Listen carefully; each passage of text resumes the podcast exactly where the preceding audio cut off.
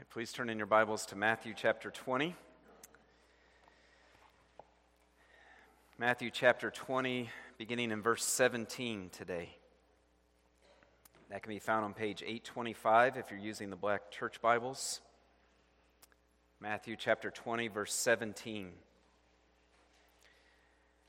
Today, in God's Word, against the, the dark backdrop of the disciples' pursuit of worldly power, we're going to see the, the glory and the greatness of Jesus Christ shine brightly as he explains once again his, his forthcoming death on the cross in the place of sinners. And so that brings us to verse 17 here of Matthew chapter 20. So when you find that, would you stand, please, in honor of God's word and follow along as I read the text we want to study this morning? Matthew 17 or excuse me, Matthew 20, verses 17, and we'll read through the end of the chapter. And as Jesus was going up to Jerusalem, he took the twelve disciples aside, and on the way he said to them, See, we are going up to Jerusalem, and the Son of Man will be delivered over to the chief priests and scribes, and they will condemn him to death and deliver him over to the Gentiles to be mocked and flogged and crucified, and he will be raised on the third day. Then the mother of the sons of Zebedee came up to him with her sons, and kneeling before him, she asked him for something. And he said to her, What do you want? She said to him, Say that these two sons of mine are to sit, one at your right hand and one at your left, in your kingdom. Jesus answered, You do not know what you are asking. Are you able to drink the cup that I am to drink? They said to him, We are able. He said to them, You will drink my cup, but to sit at my right hand and at my left is not mine to grant, but it is for those for whom it has been prepared by my Father. And when the ten heard it, they were indignant at the two brothers. But Jesus called them to him and said, You know that the rulers of the Gentiles lord it over them, and their great ones exercise authority over them. It shall not be so among you. But whoever would be great among you must be your servant, and whoever would be first among you must be your slave, even as the Son of Man came not to be served, but to serve, and to give his life as a ransom for many. And as they went out of Jericho, a great crowd followed him. And behold, there were two blind men sitting by the roadside. And when they heard that Jesus was passing by, they cried out, Lord, have mercy on us, son of David. The crowd rebuked them, telling them to be silent. But they cried out all the more, Lord, have mercy on us, son of David. And stopping, Jesus called them and said, What do you want me to do for you? They said to him, Lord, let our eyes be opened. And Jesus, in pity, touched their eyes and immediately they recovered their sight and followed him. Thanks be to God for his word. Please be seated.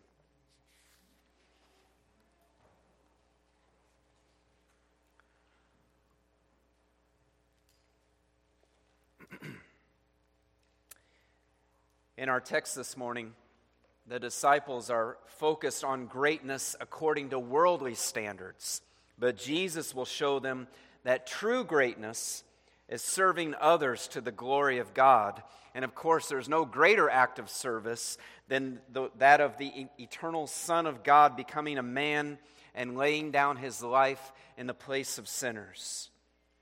And so, the title of the sermon this morning is The Greatness of Christ's Sacrifice the greatness of Christ's sacrifice. What I want to do this morning is work through verses 17 through 34 under three headings, which will all focus our attention on the death of Jesus Christ.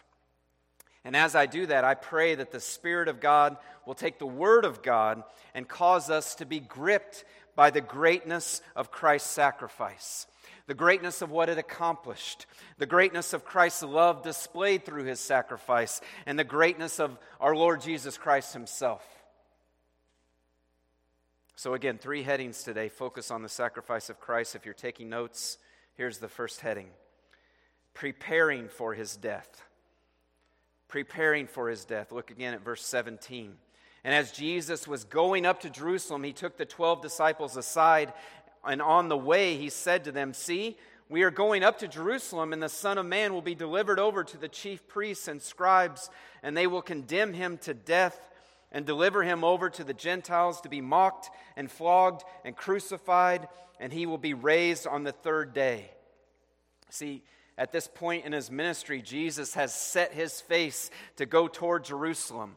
He has proclaimed the good news of the kingdom of God. He's demonstrated the inbreaking power of the kingdom through his miracles and, and authority. And now the time has come for Jesus to go to Jerusalem to willingly lay down his life on the cross in order to rescue his people from their sins.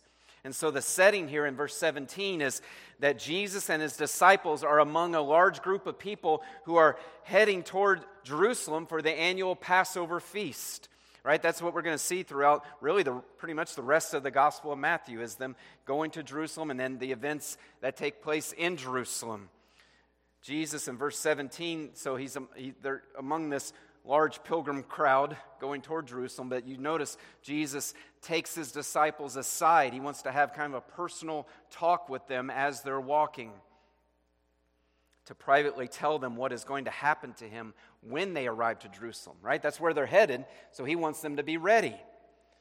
If you recall, ever since the disciples a few chapters ago, by God's grace, uh, recognized and, and confessed that Jesus is the promised Messiah, he, Jesus has, ever since then, Jesus has been preparing them. He's been preparing the 12 for the fact that he would be killed in Jerusalem and raised on the third day. So here in Matthew uh, 20, verse, beginning in verse 17, we have what is called the, the third prediction of his death.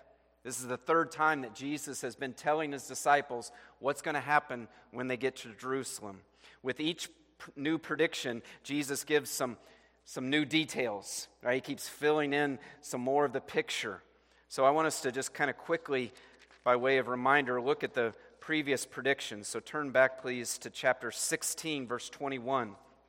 This is the, the first time. This is right after, again, right after Peter, speaking for the disciples, confess that Jesus is the promised Messiah, that he is the Christ.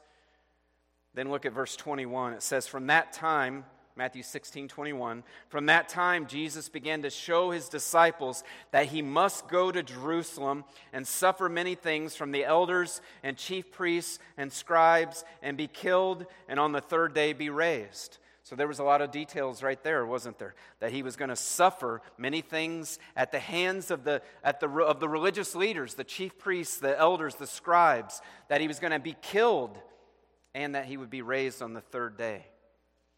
Okay, that's the first prediction. Now flip ahead one chapter to chapter 17, verse 22. Here Jesus gives the second prediction. Matthew 17, 22 says, As they were gathering in Galilee, Jesus said to them, The Son of Man is about to be delivered into the hands of men, and they will kill him, and he will be raised on the third day. And they were greatly distressed. So, really, the kind of the new detail here, if you recall, was that we're delivered. That pointed to the fact that Jesus was going to be betrayed into the hands of these religious leaders, right? Now, here then in chapter 20, verse 18, Jesus tells his disciples a third time what will take place.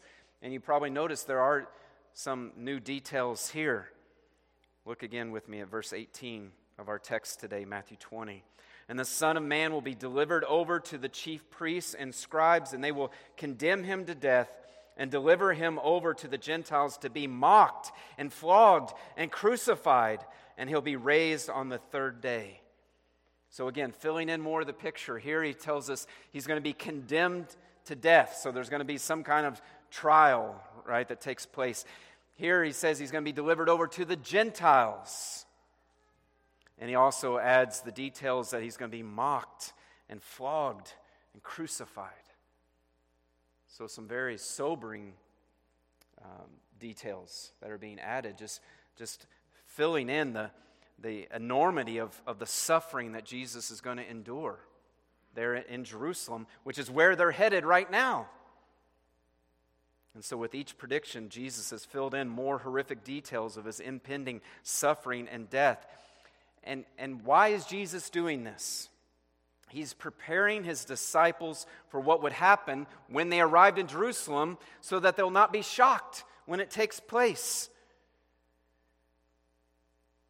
But as I thought about that, these, these predictions also remind us just of the resolve of Jesus, don't they? They, they remind us that Jesus fully embraced his mission from the Father of suffering and dying in order to save his people. I mean, think about this. He is, he's headed toward Jerusalem and he knows what awaits him. He knows what's going to happen to him. He knows the intense suffering that he's about to face. And yet he resolutely marches on to Jerusalem for the sake of his people and for the glory of God. Doesn't that stir your heart to, again, just acknowledge what we sang? Hallelujah, what a Savior. And if you would look at the context, I didn't really take the time uh, as we just read them, but the, with the first two predictions, the disciples had a response right there in Matthew 16, the first prediction. Uh, when Jesus said that, remember that's when Peter takes him aside, rebukes him. No, may this never be. This will never happen to you. You're the Messiah, right? And then in, in the second prediction in chapter 17, it says they were greatly distressed when Jesus said this. So, with the first two predictions, the disciples have reacted with either objection or, or distress. But this time, with the third prediction in chapter 20, the only response we get from the disciples, at least the only one that's recorded for us, is one of selfish ambition. Look at verse 20 now. Then the mother of the sons of Zebedee came up to him with her sons, and kneeling before him, she asked him for something. And he said to her, What do you want? She said to him, Say that these two sons of mine are to sit, one at your right hand and one at your left, in your kingdom. Now, who are the sons of Zebedee? Well, that's James and John, right? These are two of the twelve. Matter of fact, these are two of the, of the inner circle of the disciples, right? Peter, James, and John are the, the three who've had some special experiences with Jesus, got to witness his transfiguration and, and such.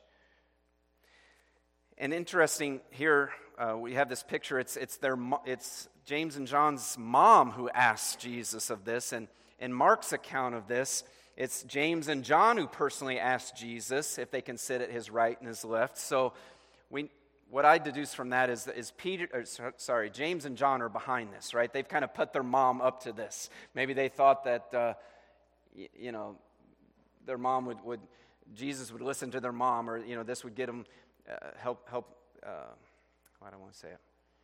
Th- this would help them get what they're after, right? Maybe, you know, Jesus would be softer toward their mom asking than, than just them straight out asking. What are they asking?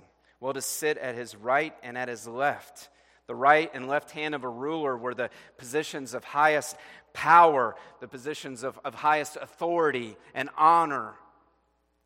Right? So they're already trying to claim their spot, so to speak, in the coming kingdom. Right? But what are they not thinking about? Who are they not thinking about, really? They're not thinking about Jesus at all right? They're not thinking about the suffering that Jesus is about to face. Instead, they're trying to reserve the prime spots of leadership in his, in his kingdom. And again, by God's grace, they, they believe that Jesus is the Messiah, that he's the promised king. And so I think despite Jesus' many predictions of what's going to happen to him, I, I think they're, they're still uh, kind of have tunnel vision here and they're, they're misunderstanding. They're, they're thinking that, oh, we're going to Jerusalem so that Jesus can overthrow the Romans and so that he can reestablish the, the physical kingdom of Israel, the promised messianic kingdom that will last forever. This kingdom of glory and righteousness. And so they're, they're getting excited, right? You know, they're thinking they're, this is a coup. This, this is reestablishing the promised kingdom, and we want our prime spots reserved in that kingdom. We want to be in the two positions of honor and glory next to Jesus in the eternal kingdom of God. Now, granted, if, if you remember not too long ago, Jesus recently talked about them ruling from 12 thrones So I guess, you know, we could kind of cut them a little slack, but we still would have to say their, their, their priorities are wrong and their timing is really inappropriate right now, right? I mean, they're, they're being very insensitive to Jesus. Jesus has been detailing, he just once again gave more details about how he's going to suffer at the hands of the Gentiles and die in Jerusalem. But they're not trying to understand more about that. They're not trying to be a support to Jesus. Instead, they're focused on their hunger for power and status. And so Jesus replies in verse 22 You do not know what you are asking. And again, this is why we see James and John are really the ones behind this, because now it's like Jesus is just directing the question to them, right? He says, Are you able to drink the cup that I am to drink? And now, if you're taking notes and, or thinking with me, we've come to the second heading of, this, of, of the sermon today, right? We've talked about preparing for his death. Now we, we see, secondly, the purpose of his death. The purpose of his death. In these verses that are following, Jesus is going to describe two things that his death accomplishes. And we see the first one here with the mention of the cup. So, again, if you're taking notes and you have written purpose, the purpose of his death, underneath that, as the first purpose, you could write this Jesus bears the wrath of God for his people. Jesus bears the wrath of God for his people. Again, in verse 22, Jesus asks, Are you able to drink the cup that I am to drink? Well, what cup is he talking about?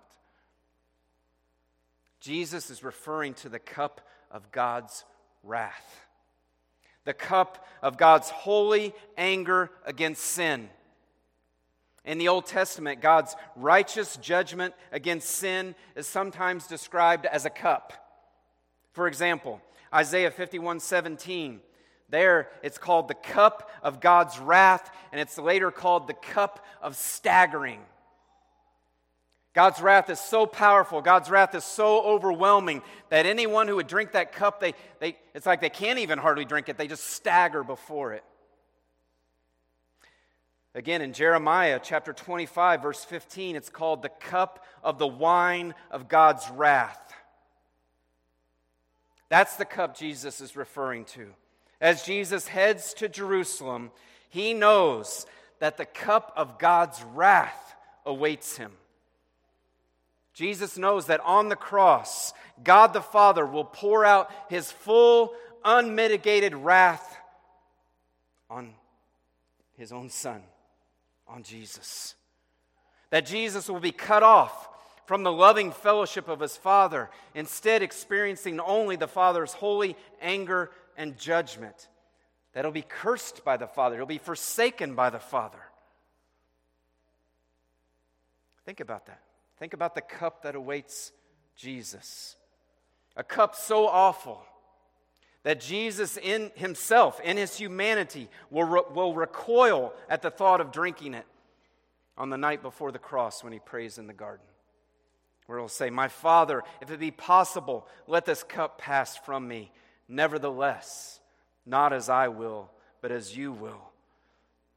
My Father, if this cannot pass unless I drink it, your will be done.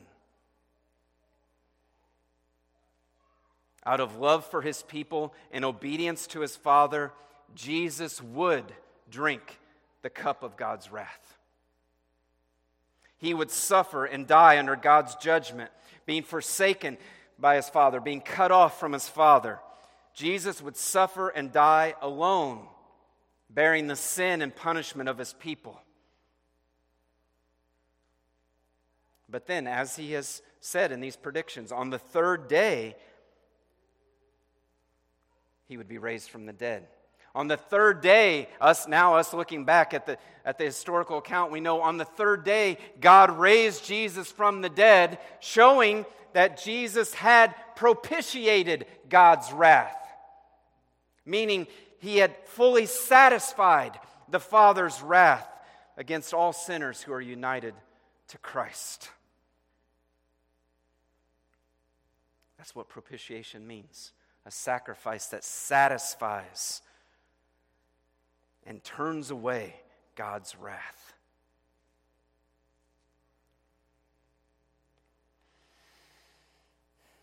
Jesus would drink the cup of God's wrath to its very dregs, as the Bible says. He would drink it all. Not a drop of wrath would be left for those who are united to Christ through faith. The apostle Paul in 1 Thessalonians 1:10 he talks about we're waiting for our Lord and Savior Jesus Christ who delivers us from the wrath to come. What, what good news this is, loved ones. It's a reminder to us that if you are in Christ today, if you are in Christ through faith, if you've embraced Jesus as Lord and Savior, then you will never face God's wrath. Your sins are forgiven. Your debt has been paid. Jesus has borne your punishment. God's justice has been satisfied. His holy anger has been appeased. Now, God is your heavenly Father, and He has only love for you. You've been reconciled to God, and when you die, or if Christ would return first, you will be welcomed into God's glorious presence and be with Him forever. What a, what a glorious reminder this is of the greatness of Christ's sacrifice. That by his suffering and death, Jesus has borne and satisfied the wrath of God for his people. Praise God. Now, back to Matthew 20, verse 22. Jesus, again, remember, he asked James and John, right? They're wanting, hey, can we sit at your left and right? Are you able to drink the cup that I am to drink? And they say to him, We are able. It's kind of interesting, isn't it? I'm, I'm, sure they were sincere. I'm sure they're in their minds, you know, just like we see Peter as well, you know, they're, they're, they're pledging their loyalty to Jesus, but obviously they don't understand what's about to happen to him. They don't understand the depths of suffering that awaits Jesus, and in their ignorance, they're actually minimizing what's about to happen to him, right? Again, we just see little, little glimpses of, of just further the, the, the suffering that Jesus endured, you know, just people not understanding what's about to happen to him. His beloved disciples, those that he spent so much time with, yeah, yeah, we're able. Nevertheless, Jesus kindly replies to them in verse 23 you will drink my cup. But to sit at my right hand and at my left is not mine to grant, but it is for those for whom it's been prepared by my Father. Jesus affirms their resolve and their commitment and says, You will drink my cup. Now, please understand, that doesn't mean they're going to bear God's wrath in the place of sinners. Only Jesus can do that. Jesus' sufferings will be unique in that he alone can pay for the sins of his people, right? But James and John will also suffer for the sake of the gospel. James will be martyred in Acts chapter 12. John will be exiled to the Isle of Patmos because of his identity with Christ. So they will, in some way, share in Christ's cup of suffering. But Jesus goes on to tell them here in verse 23 that the status and position that they've asked for is not his to give. That prerogative belongs to the Father alone. Then in verse 24, we see how the other 10 disciples react to this whole, this whole uh, uh, scheme by James and John, their whole ambitious plan. When the 10 heard it, they were indignant at the two brothers. So they're very angry with James and John, not because they're being insensitive to Jesus. No, I think the 10 disciples are, are mad because it's like James and John beat them to the punch, right? They were probably all thinking the same kind of thing. They're all wanting glory and status in Christ's kingdom. We've seen that several times in Matthew. Matthew 18 began with them arguing about, well, well, who's the greatest? And they, they asked Jesus, who's the greatest in the kingdom of God, right? I mean, this has kind of been their focus lately. So they're, they're upset that James and John might have gotten, gotten there first. They thought of this plan first. All the disciples are focused on power and authority and pursuing whatever leads to self exaltation. And so Jesus, once again, sees this as a teachable moment in verse 25. He called them to him and said, You know that the rulers of the Gentiles lord it over them, and their great ones exercise authority over them. What's he saying? guys, you're acting just like the world. You're acting just like unbelievers, right? You're, you're, you're focused on greatness being equivalent to power and authority and getting to boss people around and lord that authority over people.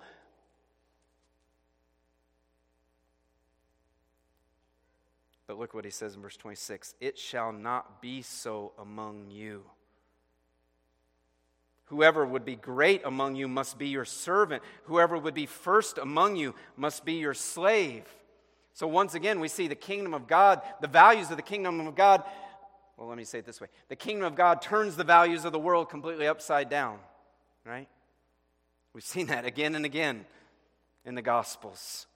Jesus says, Greatness in the kingdom of God is to become a servant. Greatness in the world is to, is to have this authority and glory and lord it over people and boss people around so they serve you. But no, greatness in the kingdom of God is to become a servant to all. The word there, servant, diakonos, right, where we get deacons from it, literally means one who waits on tables. so Jesus redefines greatness as serving others for the glory of God.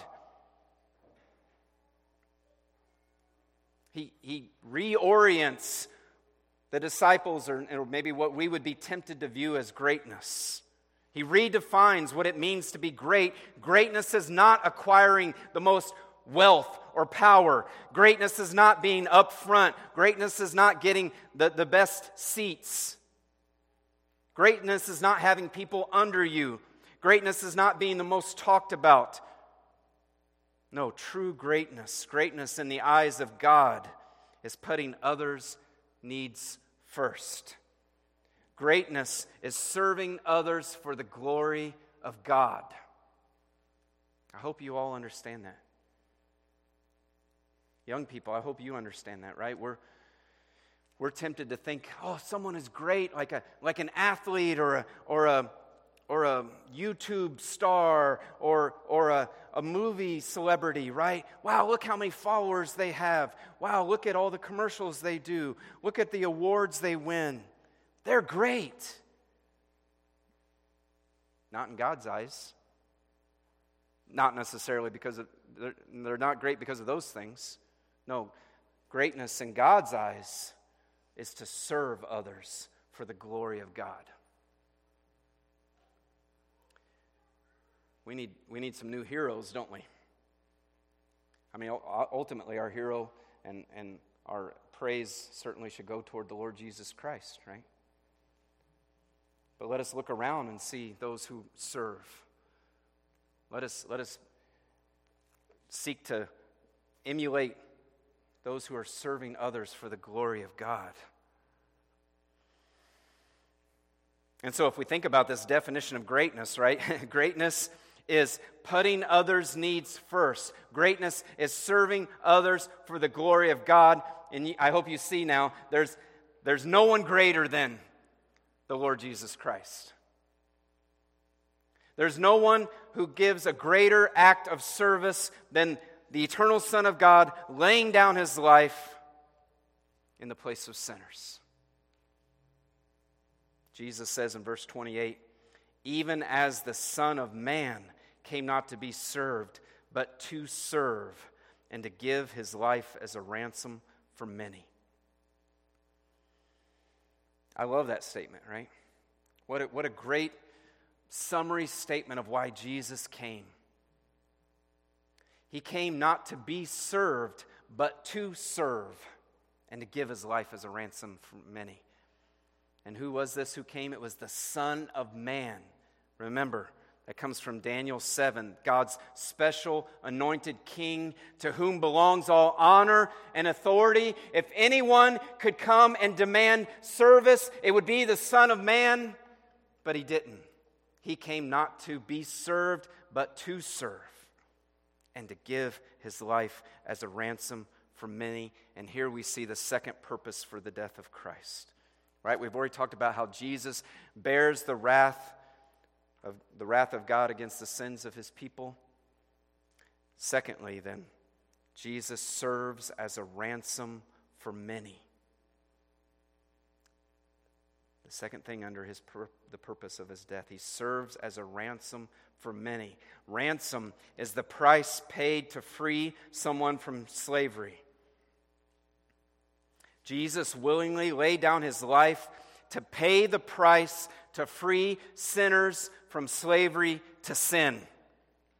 Through his life, death, and resurrection, Jesus delivers sinners from the penalty of sin, from the ruling power of sin, and one day when he returns from the very presence of sin.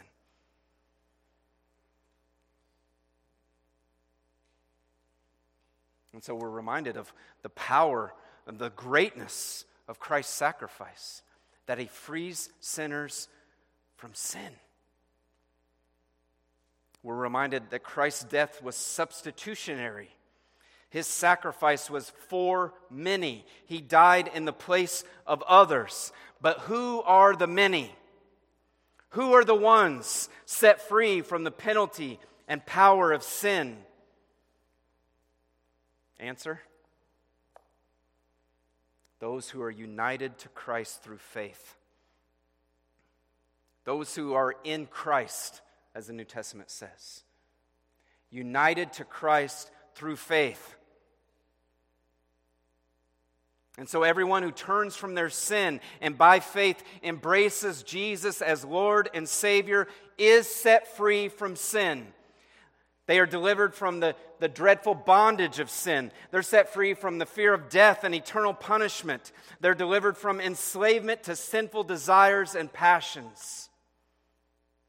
By his death, Jesus bore the wrath of God and he pays the ransom for his people.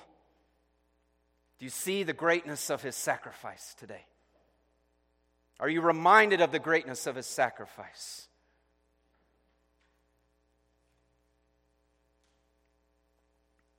And that leads us then to our third and final heading this morning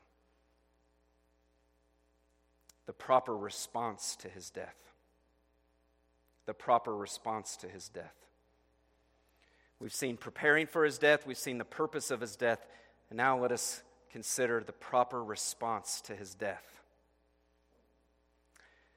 We've already seen the, the disciples give a very improper response to his death, haven't we? Focused on themselves and but now we're going to see the right kind of response to who Jesus is and what he's going to do. Look at verse 29. And as they went out of Jericho, a great crowd followed him. And behold, there were two blind men sitting by the roadside.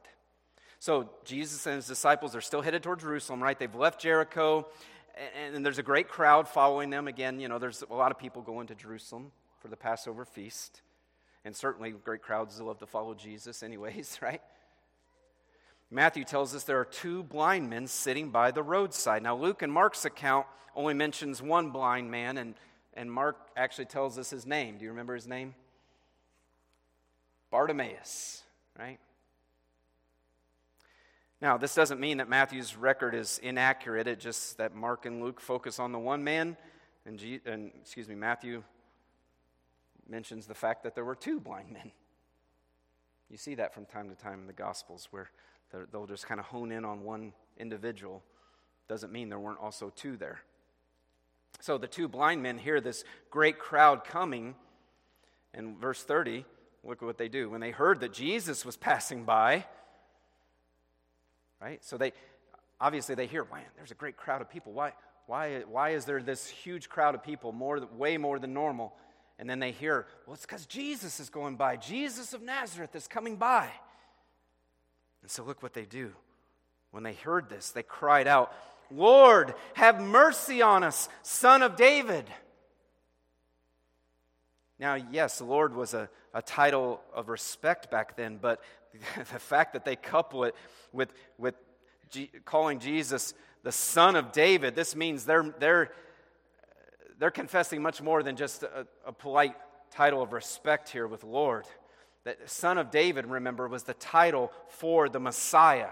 It was the son of David was one of the, the, the, the, descriptions of the promised king sent from God because God had promised David back in 2 Samuel 7 that one of his sons would be king and rule forever. And so these blind men are confessing that Jesus is that promised Messiah. They believe that he's Lord, they believe that he's the long awaited Savior who has come to deliver his people. No doubt they had heard reports about Jesus. They've heard of Jesus' powerful teaching. They've heard of his authority over demons. They've heard of his miraculous healings. And they probably knew the prophecies about the Messiah, the prophecies that we see in Isaiah that the promised Messiah, anointed by the Holy Spirit, would bring good news to the poor. He would bind up the brokenhearted. He would proclaim liberty to the captives and recovery of sight to the blind. Remember, that's what Luke 4 records Jesus reading in the synagogue there in Nazareth, reading that scroll from Isaiah and saying, Today this has been fulfilled in your hearing. So they know that Jesus is the Messiah. They know he's done great things, and he could do great things for them right now. So they know that Jesus is able to heal them. They believe that Jesus is more than just a prophet or a special rabbi. They're expressing faith that he is the Messiah, the Lord's anointed king who's going to rule forever. And so they cry out for mercy. Lord, have mercy on us, son of David. And look at verse 31. As, as they're crying out to, to Jesus, confessing him as Lord and, the, and Messiah, the crowd rebukes them, telling them to be silent. But they cried out all the more, Lord, have mercy on us, son of David. right? The crowd's opposition only causes the blind men to cry out all the more, Lord, have mercy on us, son of David. They're desperate. They're undeterred because they know they're in great need. They know that Jesus alone can meet that need. This will very likely be their only encounter with Jesus, their only opportunity. So they cry out, Lord, have mercy on us, son of David. Verse 32. And stopping. Right? He doesn't just keep walking, he doesn't just pass by. No, stopping. Jesus called them and said, What do you want me to do for you? Jesus does not ignore their cry. I mean, here he is on the way to Jerusalem, right? He's, on, he's headed for uh, suffering and death I mean, he has a lot on his plate, he has a lot on his mind, but yet he's not too busy. He's not too unconcerned to stop and in, engage with these blind men. What? So he, he calls for the blind men to be brought to him and he asks them, What do you want me to do for you?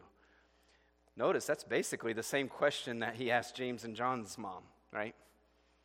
What do you want? But the blind men are not after power. No, they want deliverance. By the way, when Jesus asks this, you see this a lot, right? Jesus, well, even in the Old Testament, you see God doing it, God the Father, right? Asking questions. You know, where are you? What do you want? It's not that he doesn't know, right? He's He's drawing people out, he's encouraging them to ex- express their faith explicitly. And so, verse 33, they, they answer him. They say to him, Lord, let our eyes be opened. Lord, restore our sight. Be merciful to us, Lord Jesus. We want to see.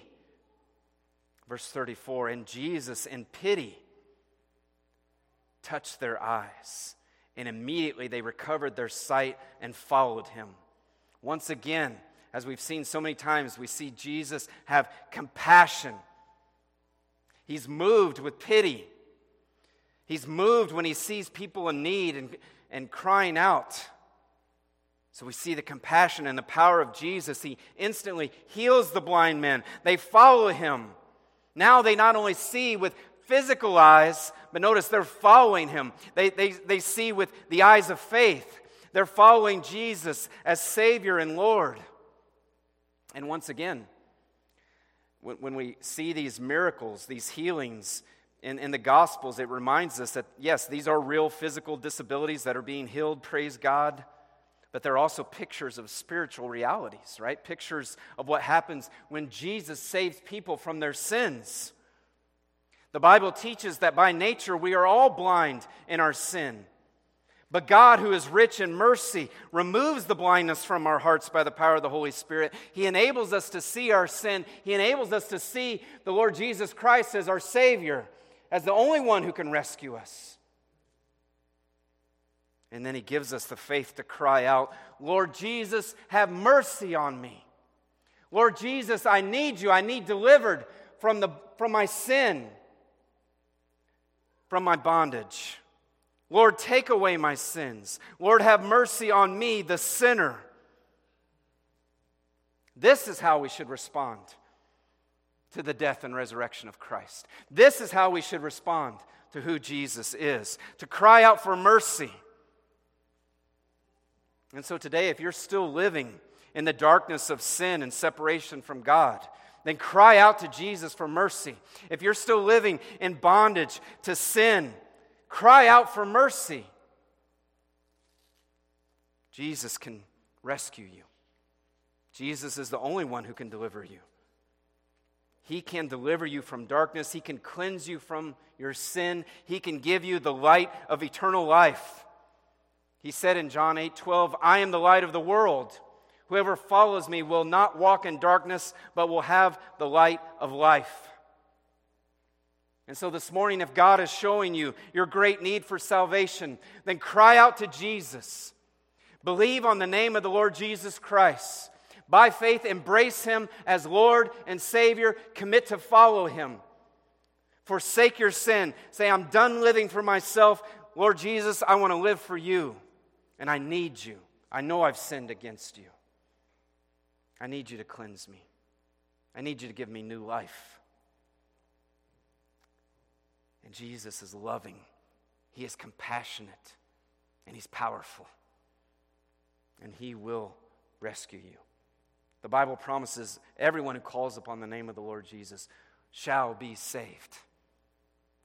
Saved from the penalty of sin, saved from the enslaving power of sin, and one day saved from sin itself, the very presence of sin.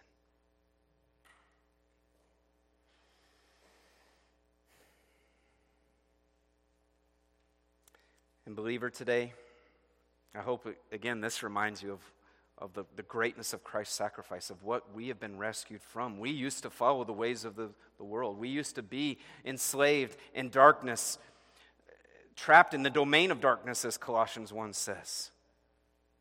But God, in His mercy, has rescued us. Now, by God's grace, we've been given new life. Now we've been given the light of salvation. Now we follow Christ no longer enslaved. We've been delivered from the domain of darkness and placed in the kingdom of the beloved Son. We who were living in darkness have seen a great light. We who were dwelling in the shadow of death, on us a light has dawned Jesus Christ, the light of the world. He has shone into our hearts and He has rescued us. And so, one proper response is certainly cry out for mercy. Another proper response is praise and thanksgiving. And I'll close with a, a, third and final proper response to humbly follow him and serve in his kingdom. To humbly follow him and serve in his kingdom. I mean, Christ's sacrifice, the greatness of Christ's sacrifice, not only redeems us, purchases us out of slavery to sin, but it also then frees us to be able to serve, right? You see the connection? Now we're not enslaved to selfish ambition. Now we've been given the Holy Spirit who will be sanctifying us and producing in us a desire to serve, a love for God, a, a, true love for others. Not what can they do for me, not what can I get out of somebody, but a, I actually love them and I want to serve them for the glory of God. And so, again, when you think about responding to this, notice the contrast. Don't be like, the, like James and John in this, right? Don't be focused on self. Rather, respond in faith and respond with a desire to serve, to serve others to the glory of God. You want a direction for your life? There's one. By God's grace, I'm going to follow Christ. I'm going to seek to serve others for the glory of God. I'm going to serve others in the name of Jesus Christ. That's how we should be teaching our kids, right? That's what greatness is. It's not getting the best degree and getting the highest paying job. It's how can you love God and love others? How can you follow Christ and serve in his kingdom? May God help us as parents to be modeling that for our kids, right? And to be teaching them that. Let us be a church then that's marked by humble service, by joyfully serving others in the name of Christ to the glory of God, because Christ has set us free from bondage to sin. Let's pray. Oh, Father, we praise you for your great love for us. We praise you for the power of, of the salvation that you have wrought through Jesus Christ. And Lord Jesus, we praise you this morning for your your life, death, and resurrection. We're reminded of Philippians chapter 2, how you left the glories of heaven and humbled yourself to become a man and become obedient even to the point of death on a cross. What, what an amazing act of service. There is no one greater. There's no greater service, and there's no one greater than you, Lord Jesus Christ. And you died and rose again and are exalted to the highest place now. And so we praise you, and it's our joy to, to worship you, to follow you. Thank you for opening our eyes to see our need. Thank you for, for being moved to, to rescue us. Thank you for hearing our cry. And I pray you will stir in the hearts of those here today who are still in their sins. Cause them, enable them to cry out to you. Don't let them um, continue in darkness. Give them new hearts, full of faith. And Lord, please be sanctifying us. Forgive us for times when we still are selfish, when we still are focused on what we want and what's best for ourselves. Help us to, may the life of Christ increasingly be lived through us a life of service, a life of humility Help us to put others' needs above our own. Help us to serve others for your glory.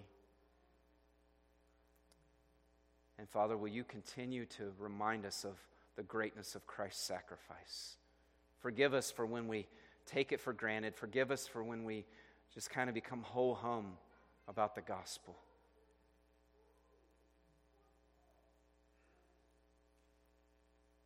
We praise you. for what Christ has done. May he continue to be glorified now through this service. In Jesus' name, amen. Amen. Will you stand, please, and we'll continue our worship through singing.